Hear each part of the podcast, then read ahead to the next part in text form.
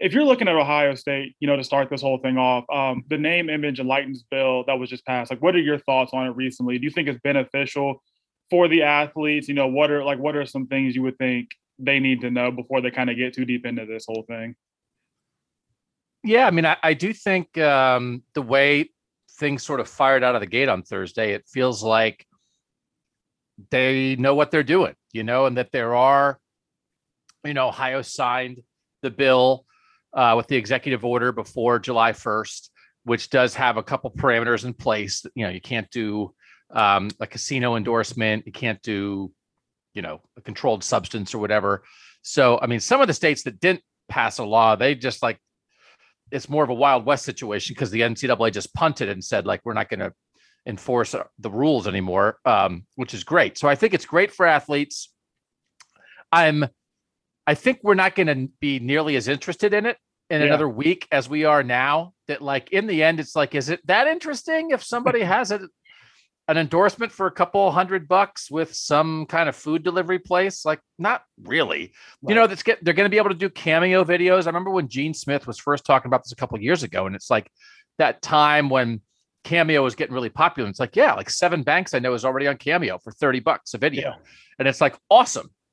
And I, I, remember doing a very big story when I started covering Ohio State like a decade and a half ago about this autograph circuit that as soon as the season would end, there was this very specific autograph circuit at all the malls around Ohio that the same company set it up every year. I remember when guys like AJ Hawk and guys like that were going on this autograph circuit, and they would make tens of thousands of dollars on this autograph circuit because they had exhausted their eligibility and now they could do it.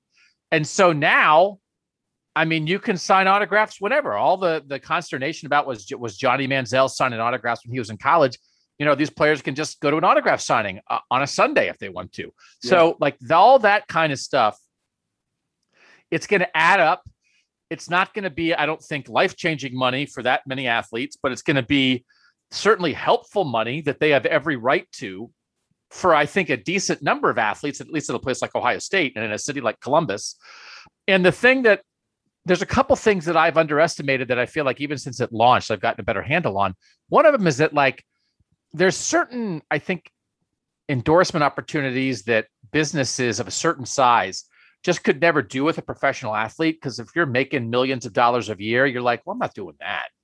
I'm not doing that random thing for a couple grand. Right. But I think like a college a college athlete would be like, yeah, I'll do a random thing for a couple grand. And so I do think there's going to be this market of, you know, I think Justin Fields could have had a huge endorsement deal last year, right? I mean, I like that.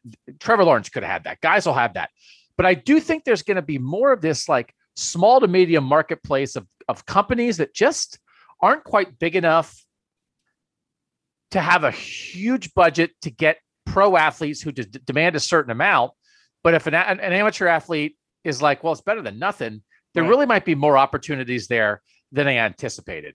And then the other thing that um, we were theorizing about the other night is, you know, like Ryan Day has a coach's show that's in his contract that he does during the year.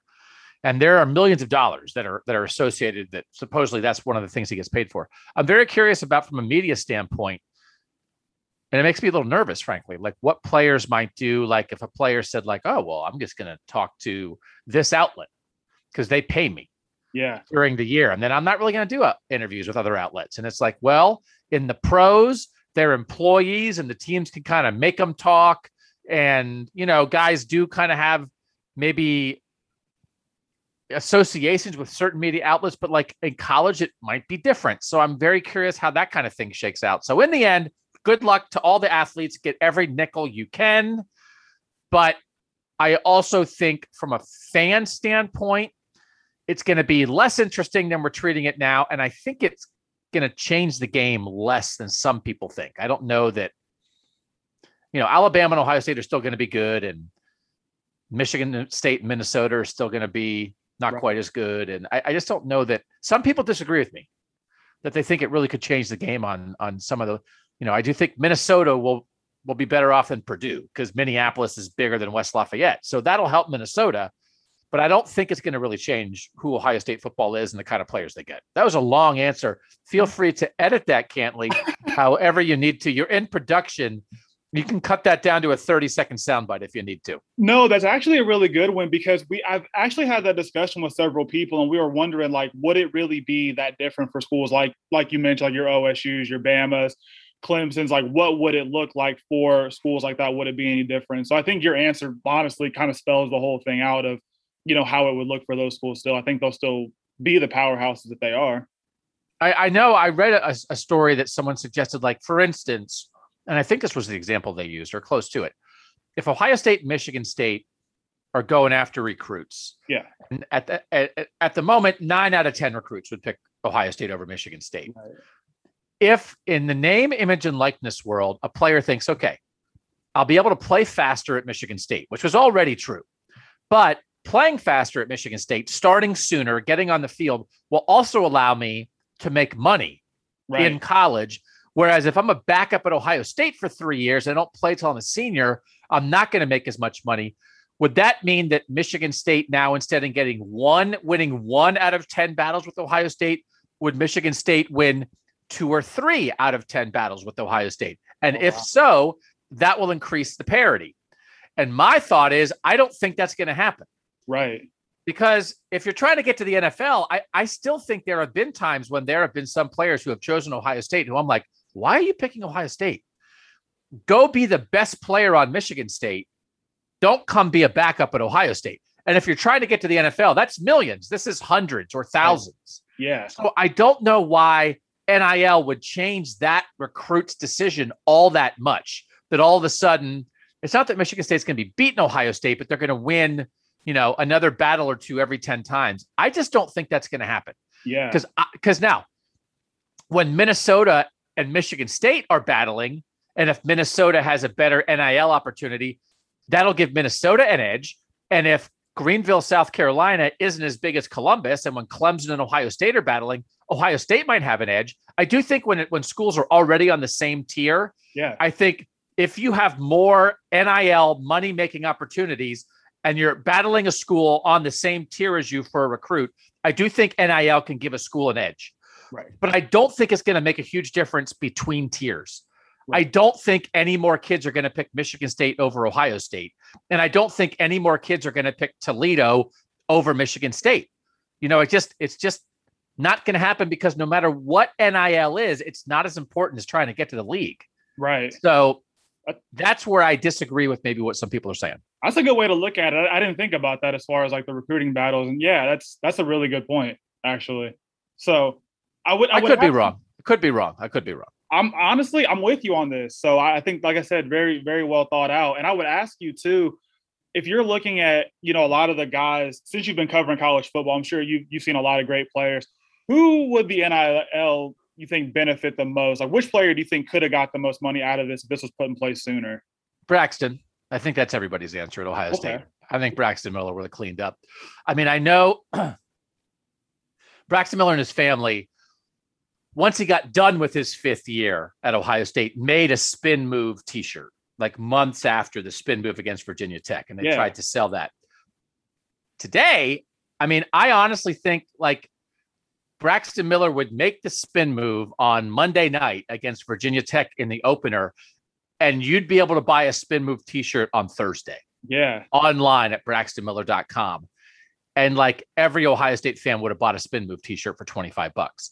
So I do think, but Braxton, before that, when Braxton was the quarterback and like the one man offense, and I've always said this, and I've said it on my podcast many times, and I'll keep saying this the guy's a model. Yeah. I think Braxton Miller could be a model. He's so handsome. He's so like he just looks great in a suit. Go back and find the photo of Braxton Miller in the blue suit. It'll knock your socks off, oh man. Oh my gosh. Yeah. Like he's he's charismatic. He is just cool and he does things on a football field that you've never seen before. So I think Braxton would have cleaned up. I think Cardale Jones, after the playoff run and with how dynamic and his great personality, I think he would have cleaned up. I saw I, I told Cardale that the other day. He was at the signing with Mike DeWine, and I said, "Man," he was like, "Don't even talk about it." You know, he knows he would have cleaned up. Um, I think Zeke would have cleaned up, right? Because mm-hmm. again, all those guys who everybody that, that 2014 team, nobody left after that year. A couple right. guys, Devin Smith, Michael Bennett, but like Joey Bosa was back, Ezekiel Elliott was back, Vonn Bell was back. Cardale Jones was back. JT Barrett was like, like all the guys who drove that couldn't capitalize on it. Joey right. Bosa would have had a bunch of stuff.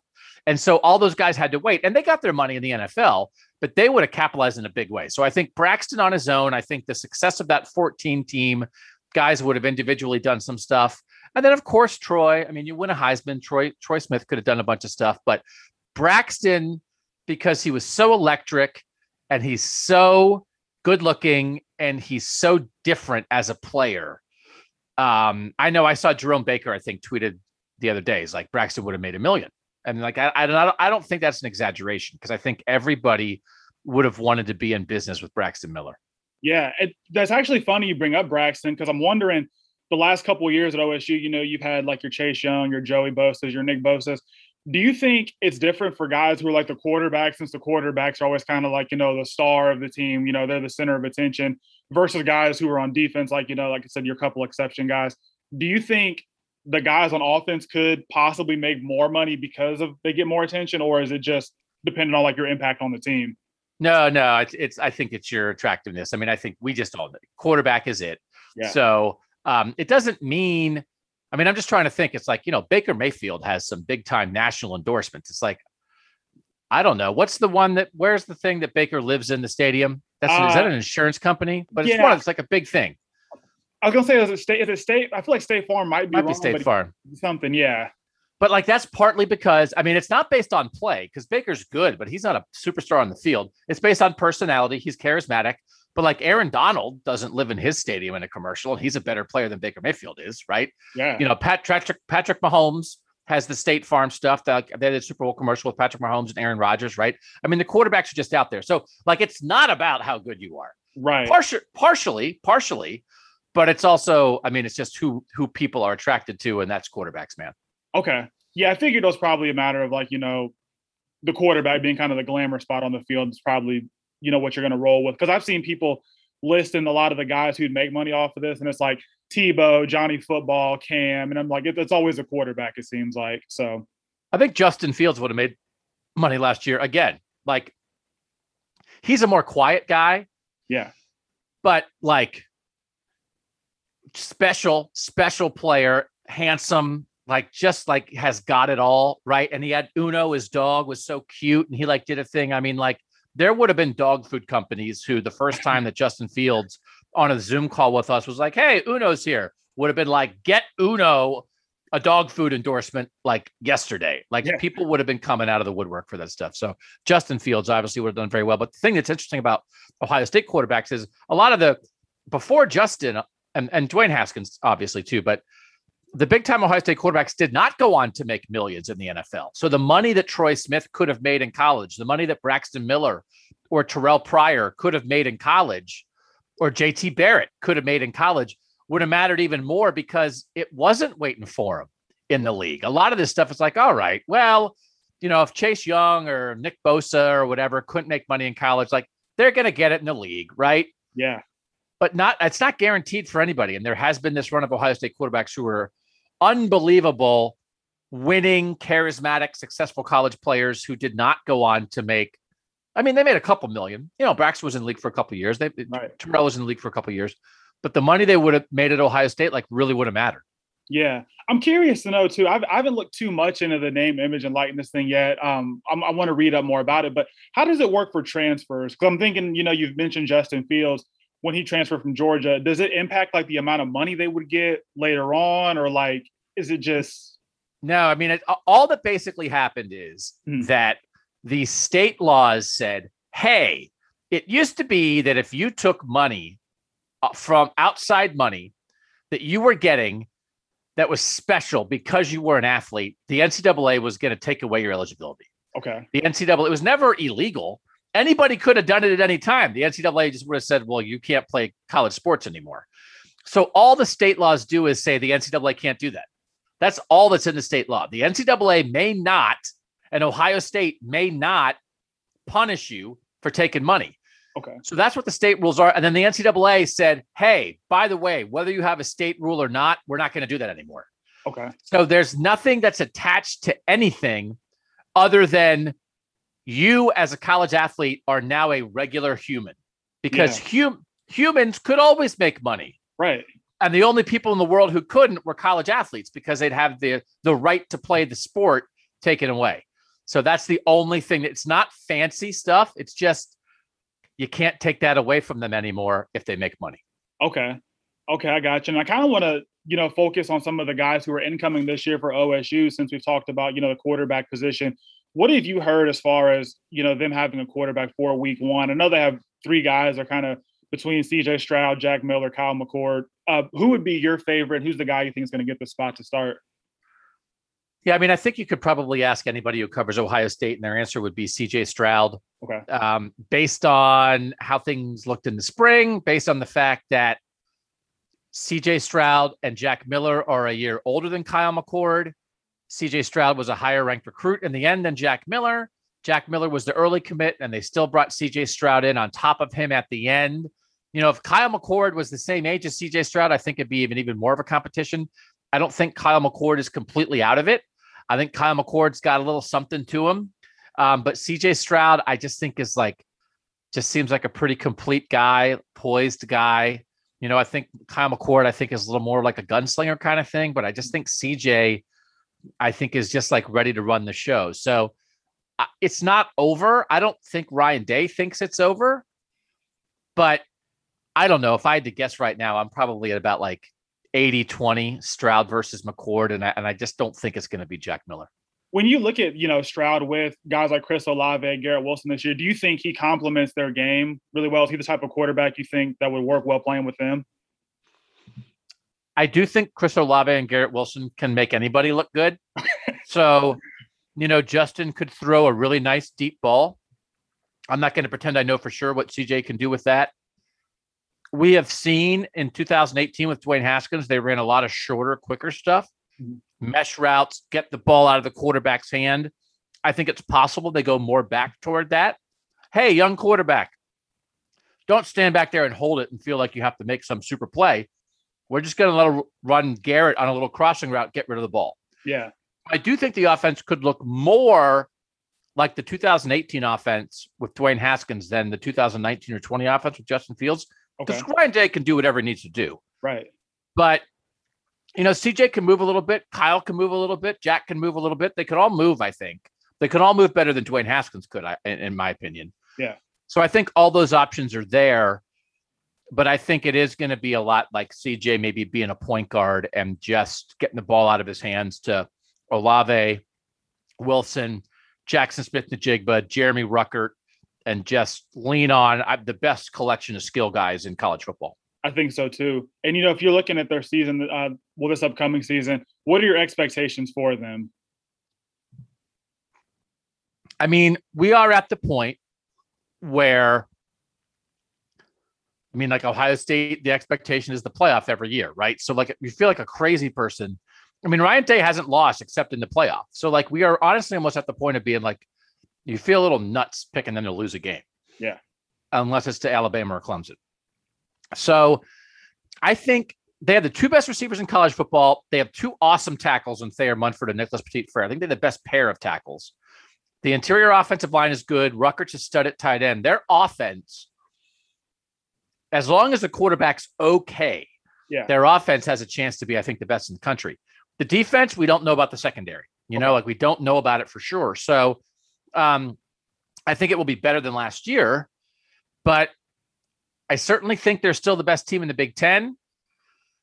I think the idea of like, hey, with a young quarterback, you maybe have a hiccup that people don't see coming. You know, Oregon in week two is no gimme. Yeah. I think you have to keep that in mind. But I would imagine most people are going to pick them to go 11 and 1 or 12 and 0 in the regular season, win the Big Ten championship, and make the playoff. And like, to get away from that, it's hard because Michigan and Penn State had such bad years last year. Yeah. I think they're probably blips, but it doesn't give you a lot of confidence to like think that Penn State or Michigan's going to rise up and get them. And then they don't play the best teams in the West. They don't play Wisconsin. They don't play Iowa. They don't play Northwestern in the regular season. So it, it feels like, you know, Oregon in week two is a thing, but other than that, they'll probably roll. And wind up in the playoff with probably very familiar foes as they have been the last two years. the playoff thing that's interesting, I think I've heard people talk about it, and I want to know your take more on this. They've talked about expanding the college football playoffs, like eight teams or 12 teams. There's been so many numbers thrown out. Do you like the idea of expanding it, or do you think it's fine right at four?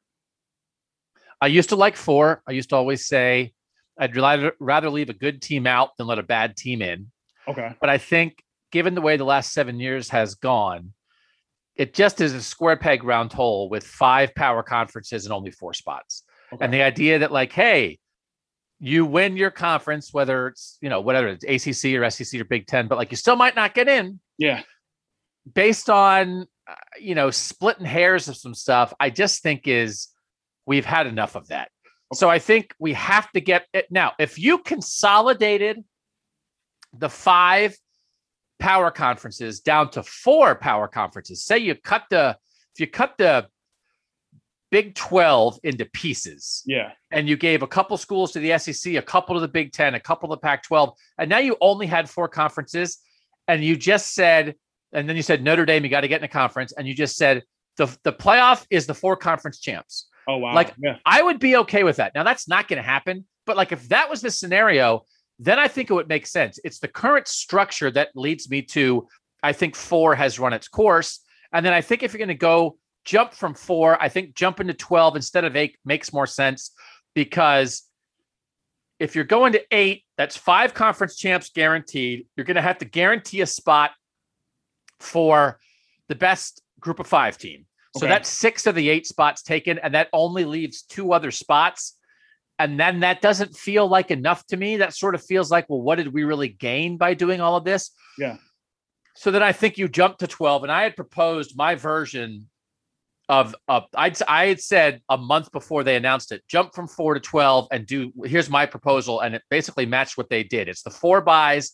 Because if you have buys, that maintains, uh, well, what's the regular season for? Right. If you're Ohio State, you know you're going to be in the top 12. So who cares? Well, getting a buy is kind of a big deal. Yeah. So I get that. I like the conference games at home, or excuse me, the first round games at home when you're playing five versus 12 and everything like that. Then you put those semifinal or the then you play the quarterfinal games and the semifinal games in the current bowls. I actually think what they have proposed with 12 fits with the current situation in college football as the best way you could. So I think 12 is the answer. I think it's going to happen in the next two years and and I think it will be good. I think it will be good for almost everybody. Yeah, I think it definitely will be fun to watch. I kind of felt weird about 12 at first, but all the points you bring up, um, I think it definitely does, like you said, make it more interesting because there are so many good teams every year that are left out. And I think I kind of came to that realization this past year when Ohio State was kind of like teetering on like making it in and not making it in. that discussion was a thing. And I would hate to see you know, four teams make it. Ohio State's not one of them. I think with Justin Fields being in there, it was that it, like if they didn't make it and Justin Fields is on the team, that would have been, I think, it would have been tragic for college football. I mean, Ohio State has been hurt by the 14 playoff more than any team in college football, and it's not yeah. close. Right. No other team has been on the edge and not made it three times like Ohio State did. So they've made the playoff four to seven years, and the three years they didn't make it, they were five, six, and seven. And like the 2015 team finished seventh in the final playoff rankings. I, I mean, they were arguably the best team in the country. They just lost the game. They couldn't lose against Michigan State, and that was it. Like they would be the most dangerous seven seed you'd ever see yeah. in a 12 team playoff. And so it's just a matter of a team like that. Do you want them in or do you want them out? I'm taking so them if in. You, if you want them in, yeah. Then I think to make sure they're going to get in, you got it now. You know, they, but that but that loss to Michigan State still would have had consequences because they would have gone from a bye to now having to play a first round game against a you know a pretty good um, 10 seed or whatever. And then all of a sudden, now you're the seven seed. Now you got to play the two seed in the quarterfinals. That's a tough game. So it's not like the Michigan State loss in 2015 would have had no effect, right? right. The effect it did have was prevent them from having the opportunity to repeat as national champions. And the 12 team playoff, the effect it would have is you go from like the two seed to the seven seed, and now you have to play an extra game and you have a tougher road. And that also is a punishment yeah. So it, it the regular season still matters, but it's not as punitive. So I I just think that's where I just think that's where the the sport is that that that we need to get to that spot. Okay. Yeah, I, I think it would be cool to see a change and to kind of close off the close out the Ohio State stuff. Um, I saw you have a book, The Road to Ohio State, coming out. Is it in September? Look at you. I know. I was all over your Twitter. I'm always trying to find, creep on people's stuff and find some info about them before I talk to them. But uh, that's really actually kind of cool. I actually was working on like a little small book project myself, and I'm in the process of trying to uh, do the editing and stuff with some teachers I've had. So I saw you did one, and I thought that was pretty interesting. So kind of talk about that and what it's about. How old are you, Cantley? 24. You're 24. All right. Yes, so I'm 47. Okay. And this was my first one. So you still got 23 years okay. to beat to beat me to the bookshelves. okay. So the fact that you're already working on one is awesome. Thank you. Um so yeah, it's uh it's fun. It's uh it's a series about the best recruiting stories for a school for the football program and how guys chose Ohio State. So they started the series with Michigan, then they did Alabama, and then the people doing the series, Tom VanHaaren, who works at ESPN, started it. They asked me if I wanted to do it, and I was like, okay, yeah, that's my motivation level. It's like if I had to come up with a book myself, I'm I'm 47, I haven't written a book yet. But like if someone says, hey, we got the project, it's all laid out. Yeah, I was like, oh, oh well, I'll do it then. Yeah. So uh, I had a good time doing it. Mm-hmm. I had more fun doing it than I thought. I was just fortunate to have so many great Ohio State stars of the past tell me their recruiting stories. And, you know, there's a lot of things that are similar, but everybody has their own journey. Ryan Shazier was great. Cameron Heyward, awesome. Kirk Herbstreit, awesome. And I tried to cover all the different eras. So we go far as far back as Jim Otis, who was recruited by Woody Hayes. Okay. And then we go all the way up to TreVeyon Henderson, who's getting ready to start his freshman year at Ohio State. So that we represent all the eras from Woody to Earle Bruce to John Cooper to Jim Tressel to Urban Meyer to Ryan Day. And, and Ryan Day talked to me for the book. Urban Meyer talked to me. Jim Tressel talked to me. John Cooper talked to me. Kerry Coombs talked to me. And then all these guys, and, and some of the best ones, you know, Kenny Guiton's recruiting story is unbelievable. Yeah. And everybody loves Kenny Guiton, but it's not just the superstars. Like the Kenny Guiton story of how he got to Ohio State is is fascinating. And when they said this, hey, do you want to do this book? It was the first one I said, oh, I got to put Kenny Guiton in. And I talked to Kenny and his parents and his high school coaches. And the coaches of the other schools that he was considering, and everybody was just fantastic with it. So, um, out September 14th, you can pre-order it now. It's called The Road to Ohio State. And I just think, like, if you're an Ohio State football fan, like, you'll probably like it because there are your some of your favorite players are going to be in there. It might be for stories, some of them that you are familiar with, but I, I think you're not you don't know all the details. Yeah. And some of them might be new to you and it covers all the eras. So yeah, I actually saw it. I actually just got a Browns book not too long ago. I still need to read uh, by Terry Pluto. And so I kind of try to get these books about like the Browns and OSU and just kind of read about the history of the schools or the teams and um, individual guys. So your book is definitely one I'm going to get a copy of when it's out. So you got it. You like you had to mention Terry Pluto. You had to like oh, throw yeah. that right in my face. I I finally wrote one. Terry Pluto has literally written like 35 books. Yeah. So it's like, oh, oh, which one of Terry's 35 books did you get, Cantley? Yeah, I was like, I gotta go go ahead and read it and buy some more. But yeah, you're I saw that on your on your Twitter page, and I thought that was really cool. So I definitely want to get a copy of that and um, and read up about you know the the journey you went on to to make that happen. It was really cool. So. Well, I appreciate that, Cantley, and, and yeah, thanks for bringing that up. Absolutely. Your checks checks in the mail for you. Yes, I appreciate it. so I, I do want to flip to the Browns real quick. Um, like I told you when I started this whole thing, I, bad enough when I started watching football. I started as a Bengals fan. Chad Johnson was my favorite player. Um, my dad brainwashed me to be a Browns fan, so I've been a Browns fan for about the last I'd say ten years or so now. But looking at their upcoming season, what would be you think the expectation for them considering how last season and the year before that went? Starts with the Sioux, ends in an Ol, and in the middle is Uperba. Okay. like, yeah.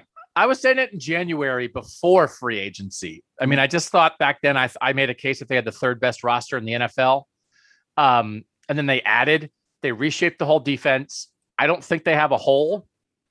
I think they have they are filled with young veterans. I think if you win with young veterans, I mean Myles Garrett, this is fifth year. This guy yeah. this isn't this isn't some young guy off the street. This guy knows what he's doing now. Um, I think they have a good coach. I think Baker's going to have a good year, and I think they have multiple guys, whether it's guys like Odell Beckham Jr. and Jadeveon Clowney, who are stars who have sort of had injury issues and maybe haven't been at their best the last couple years, yeah. who I still think have the opportunity to have their their best NFL seasons. And I don't know that anybody's expecting that. But if you don't just get good Clowney and good Odell, you hmm. get the best they've ever been. that's next level for them. Yeah. I think they have players like Denzel Ward and Jedrick Wills who are good young players. But I think they haven't shown their best. Right. And so if you get the best of Denzel Ward and the best of Jedrick Wills, that's next level. So as good as they are, I think their baseline is like very good. I think there's still a lot of upside within their baseline. I don't think we've seen the best of Baker. right. He's saw for half a season. So now that he's in Kevin Stefanski been together together a whole year, I, I think that's out there. So I just think they are set up in every way. It feels like national writers have been coming around on that in the last couple months. But I think if they weren't the Browns, I think if they were the Seahawks or the Cowboys or the Washington football team or whatever, people would be even more jacked up about them. Yeah. But they, they just, I think they have high end talent, and I don't think they have a gaping hole.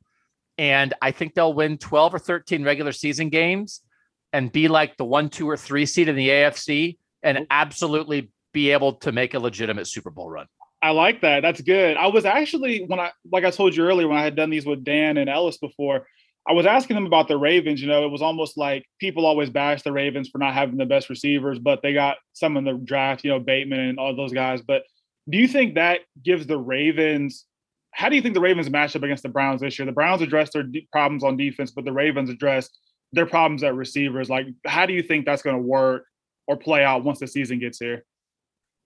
I do think that I think they'll also lean into J.K. Dobbins as their feature back, which they Yeah. were sort of split in time last year. I think J.K. is a good player. Mhm. and It's going to be a good number one NFL back. I think that'll help them. You know, uh, they did lose a decent chunk of their pass rush, which I do think affects them defensively. Mhm. But it's it's a lot to put on Rashod Bateman. I think as a rookie, you know, bringing Sammy Watkins in, Hollywood Brown's still there. Like I just, I I don't, I don't know. I think they're fine, and I like Lamar Jackson. I'm pro Lamar Jackson. I, I am. I don't question Lamar Jackson, but I think it's fair. Like right now, am I sure that Lamar Jackson? He has an MVP, and he went 14 and two one year, and he's an amazing player. Am I sure he's to have a better year than Baker? No, I don't. I don't think that's for sure. I thought. You know that pick six in the playoff, and it's like there was a couple things that like it's all the same stuff people say about Lamar. Throw him between the numbers, that kind of stuff. Right.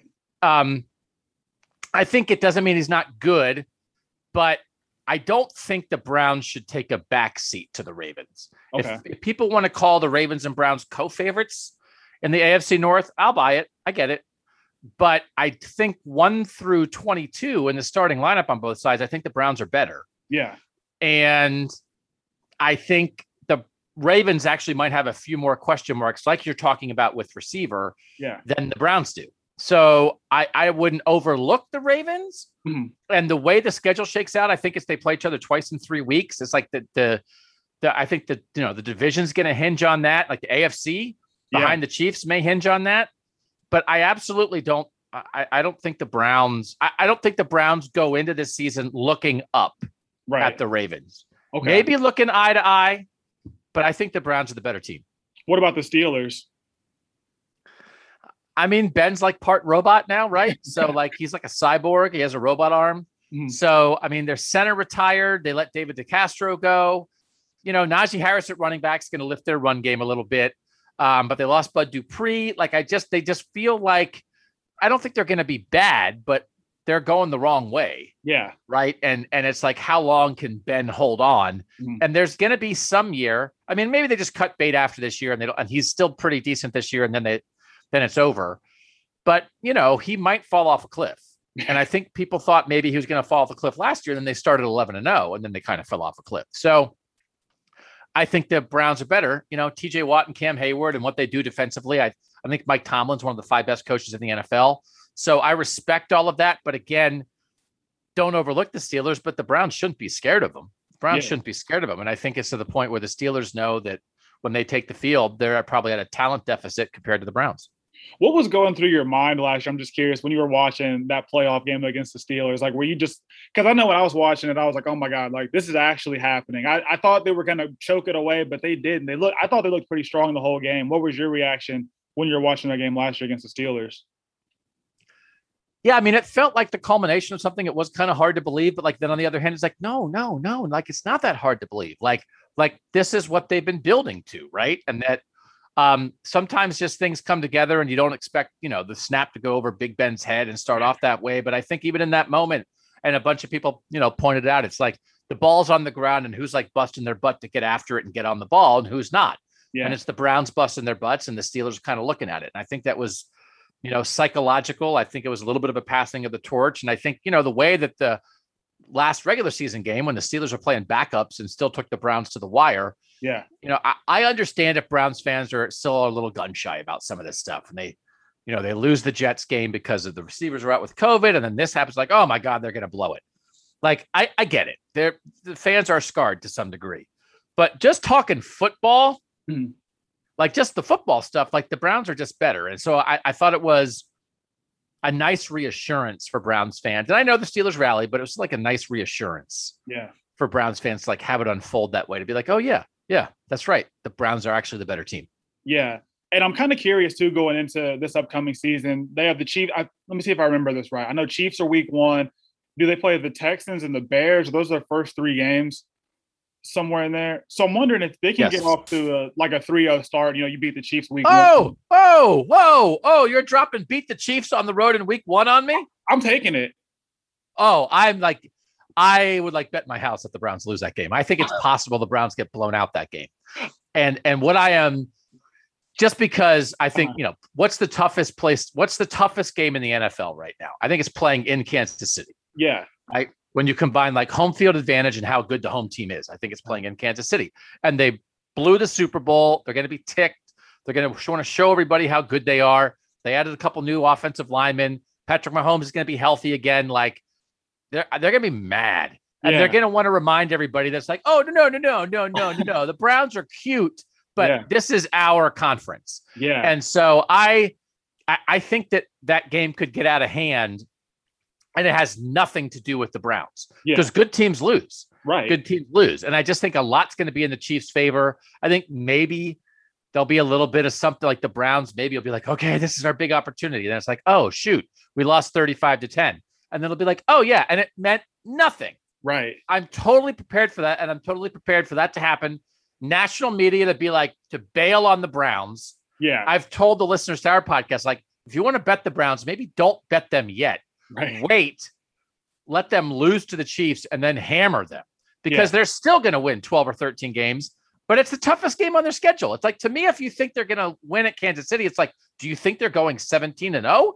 Because if you think they're going to win that game, show me the losses. Yeah. So, I mean, I know, and, and, listen, we've had people on our Orange and Brown Talk podcast. I think Mary Kay Cabot thinks they might win that game. Yeah. I know there are people who think that. I just think it's a very reasonable loss, and nobody in the NFL goes undefeated and then they got their butts kicked in the opener last year, which again, like what was the toughest game in the NFL last year? The the Ravens were 14 and 2 the year before, and the Browns had to open at the Ravens. They got their yeah. butts kicked, and it had nothing to do with who the Browns really were. Now it's a little different. There's no pandemic. It's not Kevin Stefanski's first game as a head coach. But I also think there are some similarities, and I'm like bracing for the same result and the same outcome, which is meaningless yeah. they roll afterward. So I just had to comment on your three and zero, oh three and zero oh. assumption let's, Cantley. Let's do this. So if, if they if they beat the Chiefs, I, I need a per I need a personal, I need a signed copy of your book. Oh, that is a great bet. Let's do it. That is that is a great bet. One free signed copy, hand delivered, okay, to your house, All and right. I will and I will write. uh Cantley, thanks for everything. You were right. I was wrong. Doug. A, so that's a great bet. I think we'd both be very thrilled though. They had like a three and zero start, but you know, if if, if they let's just say they do beat the Chiefs in Week One and they do start, you know, rolling three, four, five wins in a row, what does that do for them? You know, the rest of the season. So I am very much on the bandwagon of like they are past the like we have to prove it mm. stage. And so I guess the question is like, well, what if the Chiefs start 5 and 0? What would it do for the Chiefs? Or what if the Bucks start 5 and 0? What would it do for the Bucks?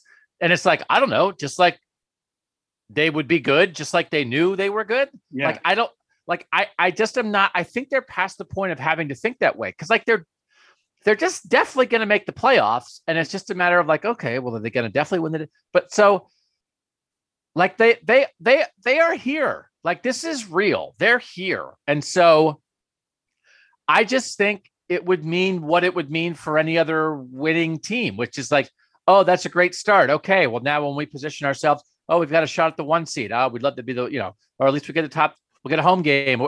Like I just think it's that. I don't think it has to be like, oh, now we've arrived because they are. I think they're already arrived. Yeah, I think people know. I think they know. And listen, listen. I, I mean, listen. If they start five and zero, if they beat the Chiefs, Baker is going to come out and say, "People didn't believe in us. We showed the world." I mean, he's going to say that, but I just, I'm, I don't. I think they're there, and I think they'll have a little bravado, maybe, um, because other people don't believe it, but I think they believe it. Yeah, and and, and I don't think they question it. I don't. I don't think they think they're a playoff team. They know they're a playoff team. Yeah. And so get out there, win the games you're supposed to win, and start thinking about what seed you're going to be. Absolutely. And you know, you talked about OBJ earlier, and I'm wondering for him, do you think he makes it through the trade deadline? And you know, kind of the way Baker improved over the course of the season last year, having OBJ back out there, do you think they mesh, or like what's going to be the deal with him this upcoming year? Yeah, I mean, I definitely think any kind of idea of like, oh, Baker got better after OBJ got hurt, I think is just it's just coincidental. Like mm. it's not it was Baker. I mean, it's not coincidental. It's Baker getting more comfortable in the system. Yeah. But he'll be better with Odell. They're trying to win a Super Bowl right now. They're going to be good for the next several years, but I think it's also possible this is their best roster that they'll have. Yeah. Because they have the whole offensive line back. They have Jarvis and Odell back. Like they didn't lose anybody and they added a bunch of guys. They're going to be guys who are going to price themselves out soon. They're not going to be able to keep all this talent. So they're not, I mean, they're not, they're not trading OBJ. They're not like this is the year. Yeah. Like this is a Super Bowl winning year. So this is not a, I mean, are, are Jarvis and Odell Beckham both going to be on the team in 2022?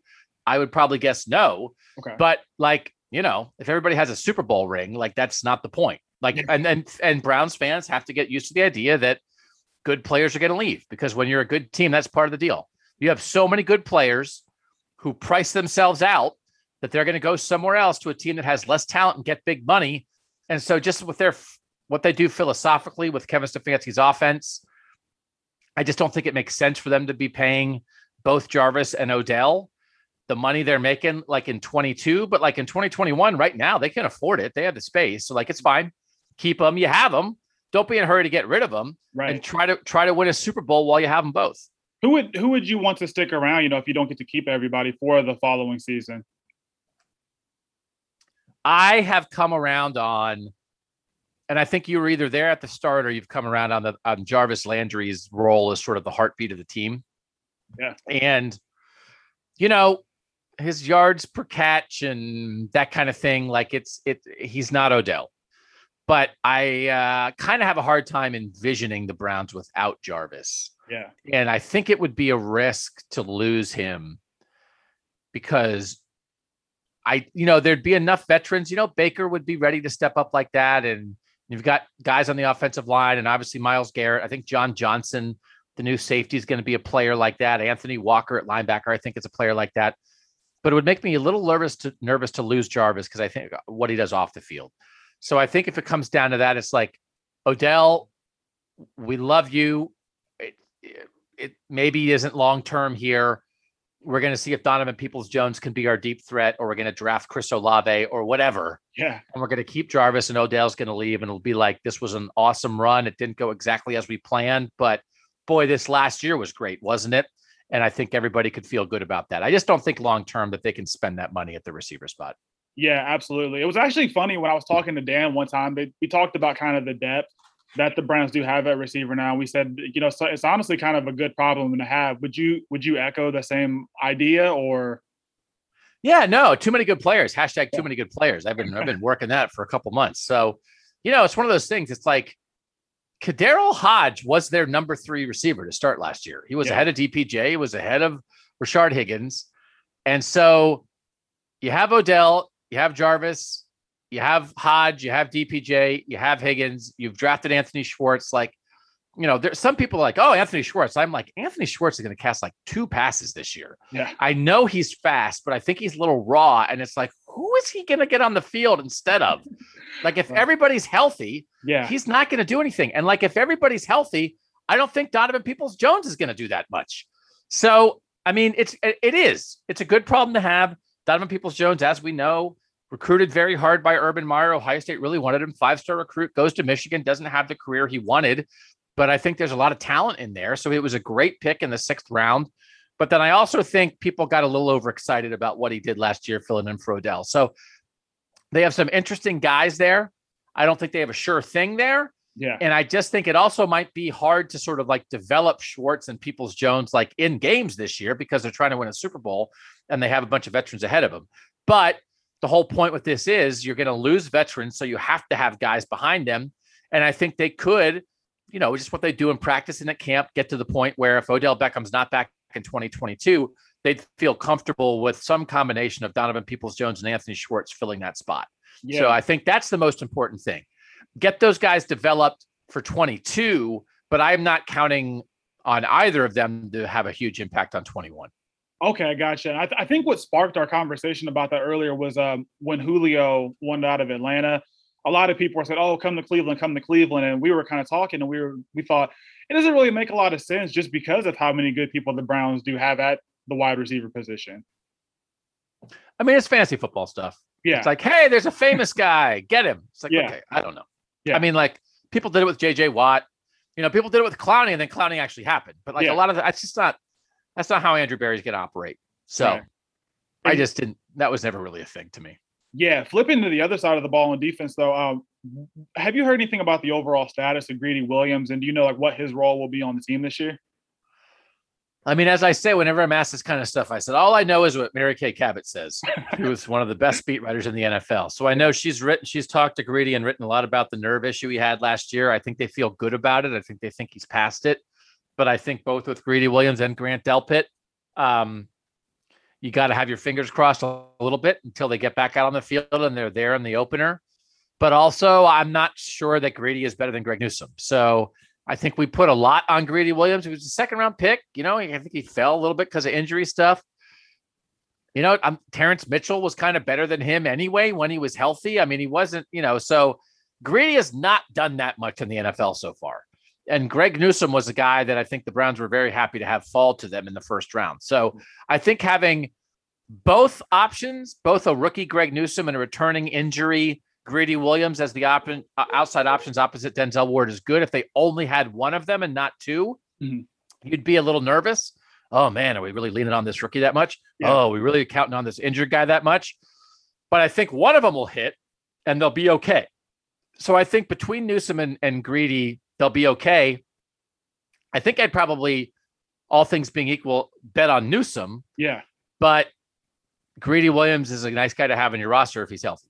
Definitely and I would ask you too about Clowney and Garrett. Do you think now, since Clowney is in Cleveland and you know, kind of Cleveland, like we said, is on the up and up, and you know, it's their time. Do you think him being healthy? Do you think he'll actually want to be out there and playing now, since Cleveland's kind of going in this direction?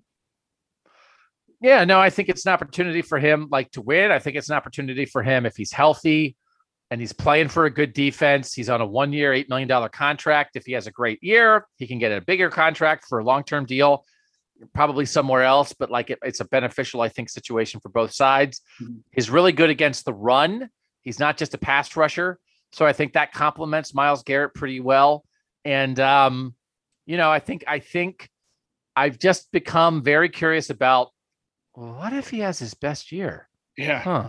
Like what would that be? Because it's he's not that old. No, he's not. He's not 47 like me. His body's not falling apart. He's kind of a couple weird years. Yeah. So, um, you know, I do think I think playing with Myles Garrett should get people fired up. I, I don't buy as much into like, oh, well, Myles will take the double teams or whatever. It's like I, I think we overdo that sometimes. Mm-hmm. But I think from a motivational standpoint, you know, we've all seen everybody's off-season workout videos. It's like if you're just a Jadeveon Clowney, it's like, and I can talk about this from experience. If you're an older guy, like there's nothing that keeps you young like working with great young talented guys who get after it. Yeah. So it's like, I mean, if you're Clowney and you're like, man look what Myles did today, man. I got to keep up with that in yeah. practice, in the weight room, in the meeting room, all that stuff. I think that's a bigger deal than what actually happens on the field and whether the tight end's going to chip chip Clowney or chip Garrett, you know. But I, I, think there's from that motivational standpoint, I think we have a chance to see the best of Clowney. Okay, and your thoughts on the uh, linebacker spot and you know the, the other parts of the defensive line. Do you? Because I haven't heard much about them. What do you know about those spots? I think linebacker is like the least important spot in the NFL right now. So there was a lot of consternation last year about oh, they're linebackers. Like I don't care. I said you can't be you can't have 22 Pro Bowl players. Right. So it's like, all right, well, you know, your offensive line and your running backs and your cornerbacks or, or, your defensive ends are better than your linebackers. Like, yeah, that's how it should be. So I think they'll play only two linebackers a lot. They'll probably play three safeties a lot. Everybody thinks that. That's what Joe Woods wants to do. They have three safeties they like. And then I think some combination, you know, of Anthony Walker as a veteran. You know, I think Sione Takitaki is probably no more than a situational guy for you, but he can see the field at times. And then I think they want to see what Jeremiah Owusu-Koramoah and Jacob Phillips can do. So I think that's your future at linebacker, a rookie and a second year guy. And I think they need to see what those guys can do. And again, this is what you have to do. You have to draft guys and have them produce. They don't need those two to be superstars. But if those are guys who can be here long term for pretty cheap and supplement yeah. Myles Garrett and John Johnson and Denzel Ward, then that's how you have a good defense. So I think between those four in what probably most of the time is going to be two spots, like I'll think they'll be fine. Are any of them going to be Pro Bowlers? Probably not, but obviously a lot of people are fired up about JOK. So, like, I, I think they'll be fine. I don't think they'll be great, but I don't think they need to be more than fine at linebacker. Okay. Okay, I gotcha. And so to close this thing out, what are your thoughts on the 17 games this year? Do you like the idea of adding the one more game, or do you think it really makes a difference? What are your What are your thoughts on it? I mean, I like the idea of reducing a preseason game. I'm not sure we had to add a regular season game. Okay. So, I mean, I don't know. I think if everybody, if you played 16 games and everybody played two preseason games, one home and one away, and then you could just do like more like kind of intra squad scrimmage stuff or like do some practices with other teams to really help figure out your cut downs and everything. I just, you know, these are bodies and brains on the line. There's a limit. Everybody wants to push the limit. I mean, college football did it, whatever it was 15 years ago, and they went from 11 games to 12 in the regular season. There's a lot of money at stake. I just think, I think they're off with the way they distribute the buys because it's about producing a TV product. Mm-hmm. And, and I think they could do something where you had like a 19 week regular season and still everybody only played 16 games. Yeah. And you just parceled out the bye weeks more. There's all these times when one o'clock on a Sunday, there's eight games on. Yeah. They just, they don't need to have that. Right. And so I don't I don't think they needed to add the 17th game from the standpoint of a TV property. If you want to add weeks to the season, add weeks to the season, but don't add games to the bodies and the brains. Yeah. So I I don't love it. No, I mean I, I don't. I mean I I just think they should I think they should play 16 and 19. Give everybody three buys to mm. rest to try to keep everybody healthier. Yeah. And uh and still have a great TV product every Sunday with a bunch of really good games. Okay. No, that that makes a lot of sense. And to close this thing out, if you have to, I know you mentioned it before, but remind me, what do you see the Browns their overall record this year? I think I'm gonna go. I'm gonna go 15 and two this year. Whoa! I'm going 15 and God, two. Can't leave my heart. Oh my God! It's one of those things. It's like I'm like the optimist. I'm the optimistic Browns guy. Yeah. And you just more you uh, out optimistic me. Um, so, I mean, the question is, it's like I just think it's once they get to 14 and 0, will they start resting their starters and maybe maybe lose their last three games? I'm just kidding. Uh, so, listen, everybody lose. Most teams lose a game you don't see coming. Yeah. Right? They got the Chiefs. Are that I think they split with Baltimore. They got to go to Green Bay on Christmas. Yeah. You know, they don't they have a lot of other kind of weird games like Minnesota, not weird, but just like kind of in between games like Minnesota, the Chargers, yeah. some games like that where it's like, well, I think they'll beat the Chargers, but man, Justin Herbert might go nuts. It's like, well, I yeah. think they'll beat the Vikings, but like, what if Kirk Cousins is all motivated against Kevin Stefanski? And like, you lose a game or two in there that you didn't see coming. You know what I mean? Like, yeah. all of a sudden, the Browns, I think, are like the on a pedestal for the Bengals. And what if Joe Burrow's like, all I want to do is beat the Browns this year? And like, all of a sudden, the Browns go to Cincinnati and Joe Burrow throws for 420 yards. Like, I just think that'll happen because like that happens to teams. Yeah. So like I just think that'll happen, but I think I think they could win every game other than the opener, which they're yeah. going to lose. uh, so I have them like 12 and 5 or 13 and 4. Okay. And and I'll make an official prediction by the start of the year okay. when I dig a little bit more into the schedule. Um, but like that's awesome. Yeah. You know, that's that's that's quite quite good. Yeah. So, So I'll take it over the 0 and 16 season. So Hey, but but but, and as you know, Candy, Yeah. because you're a smart podcast host. The reason they're good now is because they won 0 and 16. right. Like it was worth it. And I and I always remind people, it's like, listeners, I know you know that, but you have to know that it was not in vain. And if they, not every franchise has to tank to get good. The Browns did. And if they would not have tanked and for three seasons won a total of four games, they wouldn't be here. right. They would not be here because Baker Mayfield, Myles Garrett, Nick Chubb, Denzel Ward, half of Odell Beckham, because Jabril Peppers was a draft pick and he was traded for Beckham. Yeah. David Njoku, they are all direct, direct, direct results of the Browns stinking for three years. Yeah. And so I never want people to be like, it was painful, but I think it I think it decreases the pain in retrospect to realize it was worth it. So it's not coincidental. And I just don't want people to be like, oh man, like 0 and 16 sucked. It's like, yeah, but you know there was a point to it, right? Yeah. And the point was get Baker Mayfield. Yeah. So, and it worked. Right. And they're a Super Bowl contender. And it's an absolute straight line from 1, fif- 1 and 15, 0 and 16 to 11 and 5, beat the Steelers in the playoffs, and come into this season as a legit Super Bowl contender. So Yep. I, I was in favor of it when it happened. I thought it would work. Now, it wasn't a guarantee, Mhm. but now that it has worked, you can claim credit for it, right? Yeah. There was never a guarantee because you got to hit on the picks, but they did. Not everyone, but more than enough. Yeah. And that's why they're here. I'm sure we'll definitely be talking more throughout the season as it goes on. Like I said, um, you're you're one of my favorite guys to go on your Twitter and like see all your stuff. I'm excited about your book. Um, I'd love I'd love to be able to have you know you, Dan, and Ellis, and whoever else I can get on here maybe before the season starts to do a preseason podcast or something together. I'm always happy to get on a podcast and yell at Ellis Williams. So just Oh, yeah. tell me what time, what place, and he and I will have a fight about Carson Wentz and entertain everybody. He actually told me you guys had some kind of bet about Carson Wentz because when I did one with him and Dan, he brought Carson Wentz up and he said you and him had some kind of bet or something. I can't remember what it was though. So if the Colts finish with a better record than the Browns, Hmm. then I have to hang a poster behind me for the podcast. Uh. That's a picture of Carson Wentz that says, I love Carson Wentz. if the Browns finish with a better record than the Colts, Uh-huh. Ellis has to hang a poster of Carson Wentz behind him that says Carson Wentz sucks. oh, So that is the bet because he is a Carson Wentz believer and I am not. Yeah, he he seemed like he was believing in it pretty hard last time we talked. So uh, I think the Colts will definitely be interesting to watch this season too. So Now I don't like you anymore. You Okay. just ruined it, Cantley. You just now you're on. Oh, you're on the Ellis Williams Carson Wentz side. Fine. I'm just I'm gonna go, I'm gonna go back on your side. I'll jump back over here with you. Okay. Okay. Yes, I'll sir. take. I need all the help I can get, man. Oh, I got you. I got your back. Yes, sir. So before I uh, close this out, where can people find your podcast um, and anything else about you, your social media handle, stuff like that? So I'm on Twitter at Doug Lesmerises, which is L E S M E R I S E S. You can find my work at cleveland.com. I host the Buckeye Talk podcast five days a week, wherever you listen to podcasts, where Stephen Means, Nathan Baird, and I talk about the Buckeyes.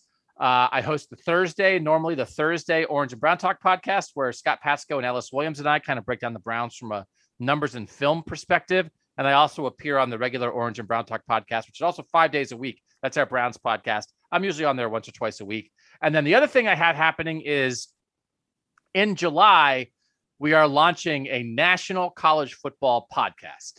Um, I have a, I have a co-host named Shehan Jeyarajah, who is a great young football writer from Texas, and it is called the College Football Playoff Show, and that also is going to be popping up wherever you can listen to podcasts. We're going to be doing that twice a week, so um, a lot happening, but it's football time. Yeah, so you're all over the place. I barely write anymore. I'm supposed to be a writer. Once Oh, upon a time, I was a writer, and now all I do is shout into a microphone. So yeah, yeah. I, hey, you're doing phenomenal with the shouting through the microphone. So we love it. it's a living for Yes, now. sir. We'll see. There you go. Well, Mr. Doug, uh, Mr. Doug Lesmerises, guys, uh, like I said, catch, catch all of his stuff on his podcast. He does a lot of great work for the Browns and Buckeyes. Um, I've always always been a pretty big fan of yours. My dad, like I said, he turned me on to you, so I'm thankful that he got me kind of acclimated with all you guys in Cleveland. So I love it. We'll take it. Thank your dad for me. Yes, I will. I'll definitely thank my dad for you. So, All right, guys. Well, I'll see you guys next time on the next episode of the Blazecast.